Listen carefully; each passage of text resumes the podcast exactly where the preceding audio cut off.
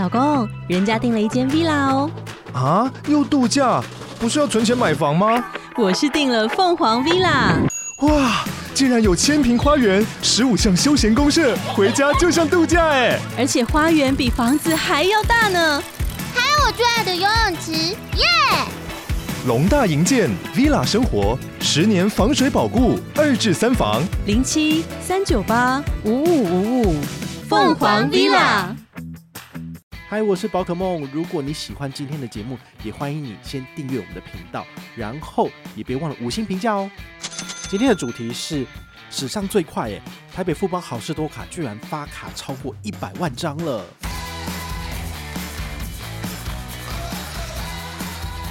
第一波活动里面呢，就是有加码这个东西，所以它的签账金额就是屡屡攀升到新高。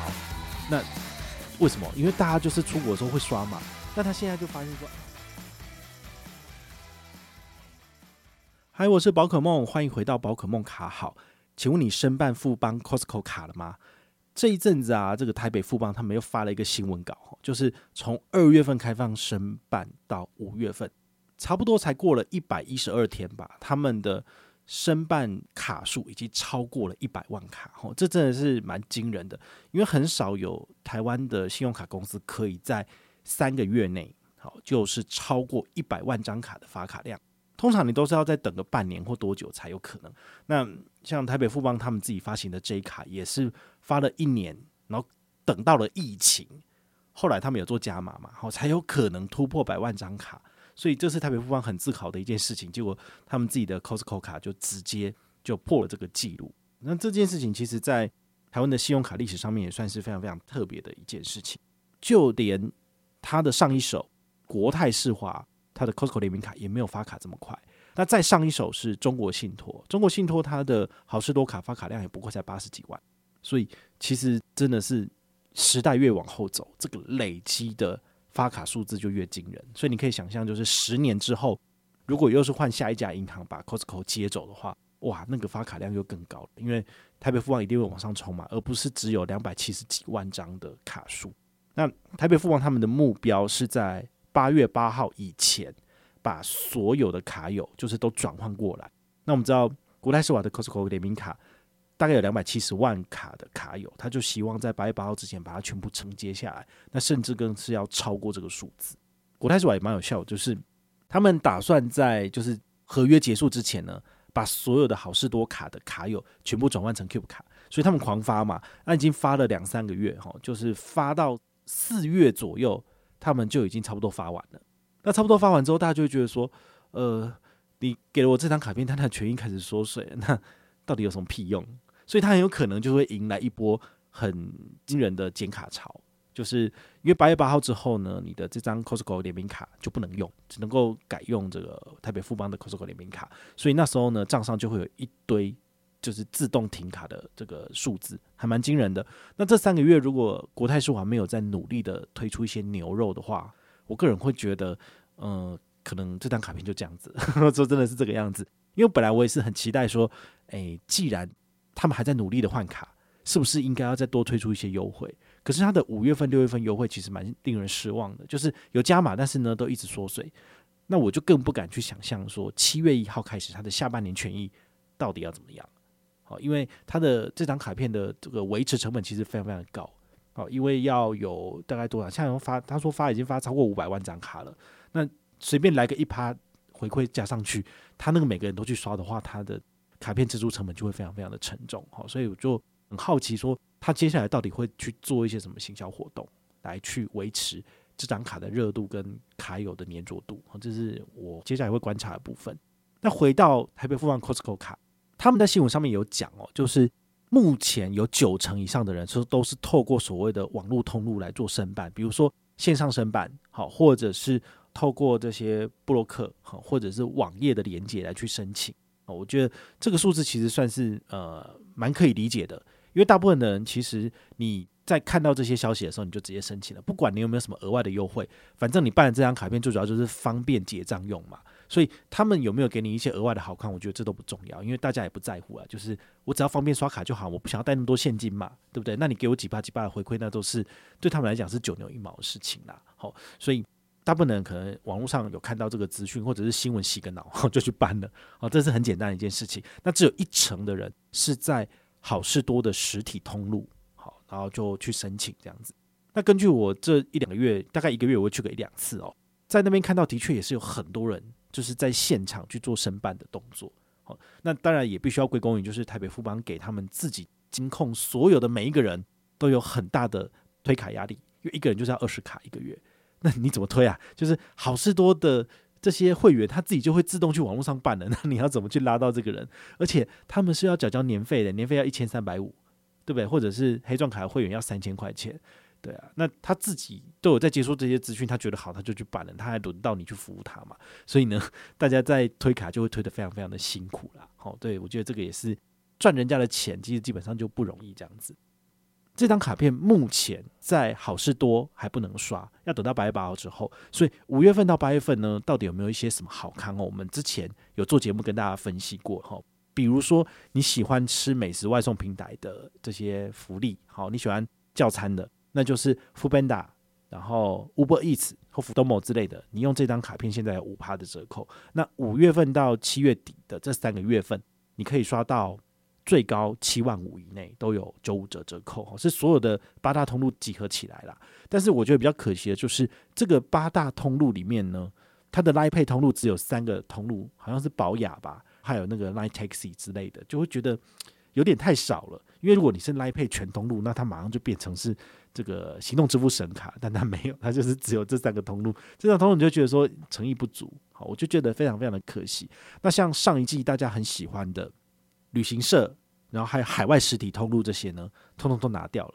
但他的新闻稿上面有写哦，他说：“哦、我们在发卡的这个第一波活动里面呢，就是有加码这个东西，所以他的签账金额就是屡屡攀升到新高。那为什么？因为大家就是出国的时候会刷嘛。但他现在就发现说：哎呀，我亏太多了，所以我要拿拿掉。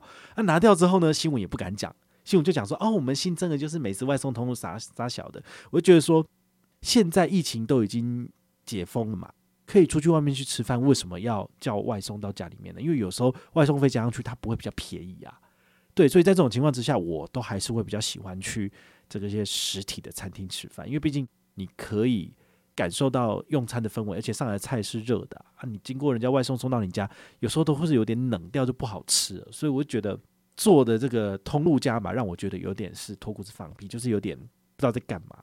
对，所以我觉得这是蛮可惜的部分哈。那我自己二月份拿到卡片之后，到五六月份我到底有没有刷？我跟你讲，那些通我都没有刷，我最后只有刷什么？就是刷一千块，然后拿五百多利金，这就是所谓的新卡里啊。拿完之后呢，就没再刷了。好，所以我就觉得，哎，还是不够吸引我。如果它够吸引我的话，我出国一定刷它嘛。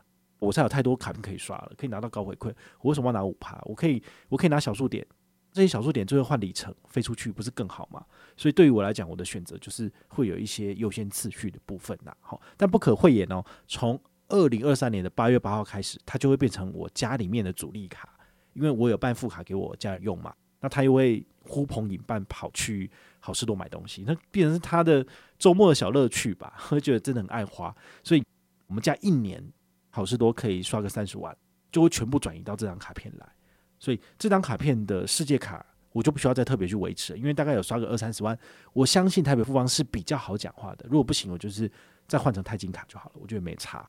国泰世华那边的刷卡额可能也会稍微再有点降了，除非他的 Cube 卡回馈还是很好，不然的话呢，其实有一些卡片的消费应该还是会有一些转移，好，这个是没有办法的事情。那最后呢，就是要来跟大家分享哦，台北富邦的好事多联名卡呢，它。有点缩水，有点鸟，但是呢，它还是向准的，就是我们希望能够透过一些网络上的布洛克来帮忙宣传，所以呢，它 gap 了一个 M 券活动。那这 M 券活动很简单，就是越多人上车，我就可以拿到抽奖机会。抽什么？iPhone 十四 Pro，那就是让我有抽奖机会。然后一个月好像抽三支，就是有两档活动，就是五到七，然后七到九，好，就是有两档活动啊，抽。抽出三支三支，所以最多抽六支。我的玩法很简单，就是扣除了我要缴的税款之外呢，这个钱呢，好，我就把它换成三万点的积分。那这个积分呢，就由全部的人一起来平分。现在你就知道吧。虽然说我们是抽奖，而且还是要看有多少人上车，我的抽奖机会才变多嘛。那我中奖之后呢，就是大家平分这个奖金。但我觉得其实也不吃亏啦。所以如果你是五月一号之后才考虑要来申请的，也非常欢迎你跟团。好，那这个跟团的话呢，你只能够拿到官方的好康。官方好康就是说，你最多拿到一千点好多金。好，那五百点好多金是你只要刷一千块就可以拿到五百，而且在卡片拿到的三十日内做。那另外一个就是你要用这张卡片来扣缴你的好事多的会员费。好啊，只要有扣缴成功，他也会再送你五百好多金，所以最多可以拿到一千点。好，这就一定拿得到的。好，所以大家就可以把握，可以去拿。那因为他没有所谓的新护理。所以你就可以先办什么台北富邦 J 卡，或者是你可以办 Open Passport 联名卡，一不同的卡别拿到了不同的新护理之后，成为旧户，再来申办这张卡片，再来跟团。其实我觉得你可以赚到比较多，好，所以大家就可以自己稍微去分配一下你的办卡时程，然后先去申办这张卡片，然后再办另外一张之类的。那至于它的大魔王就是追忆世界卡嘛，我们之前跟大家分享过，就是在二月份的时候有跟上那一波的，你自然就换发了，好，那当然很好。但是如果你一直很想拿到，但是你的财力还没到的话呢，我会建议你就是多刷台北富邦的卡片，好，你多多贡献给他们，他们说不定有机会会发这个所谓的邀请简讯给你。通常都是要刷很多的啦，但是现在透过 Costco，你可能有机会，因为你们全家人如果都在 Costco 买东西的，你只要贡献度够高，我觉得都是有机会被放到名单里面，然后你就可以获邀申办之类，那你就不用。要放三百万成为贵宾理财客户才有可能啊！但台北富邦他们其实对这件事情呃抓得还蛮紧的，就是说他不会随便发这种邀请简讯给阿萨布鲁的人，所以你还是要有一定的这个所谓的收入或者是财力，努力多多贡献，那你就有机会可以去拿到这张卡片。好，那在网络上我有看到一些讨论，就是说有些人呢是鸡犬升天，好，就是二月份的时候先办日盛商务预习卡，然后被换到了这一张鱒鱼世界卡嘛。鱒鱼世界卡就只有收两年免年费，第三年之后呢，就是一定要缴两万五的年费才能够继续使用权益嘛。有些人在网络上就分享说：“哦，我身边有十个朋友，但是这十个朋友呢，他们都百分之一百只用两年，第三年就肯定减卡。为什么？因为他们没有那个屁股，没办法吃这泻药。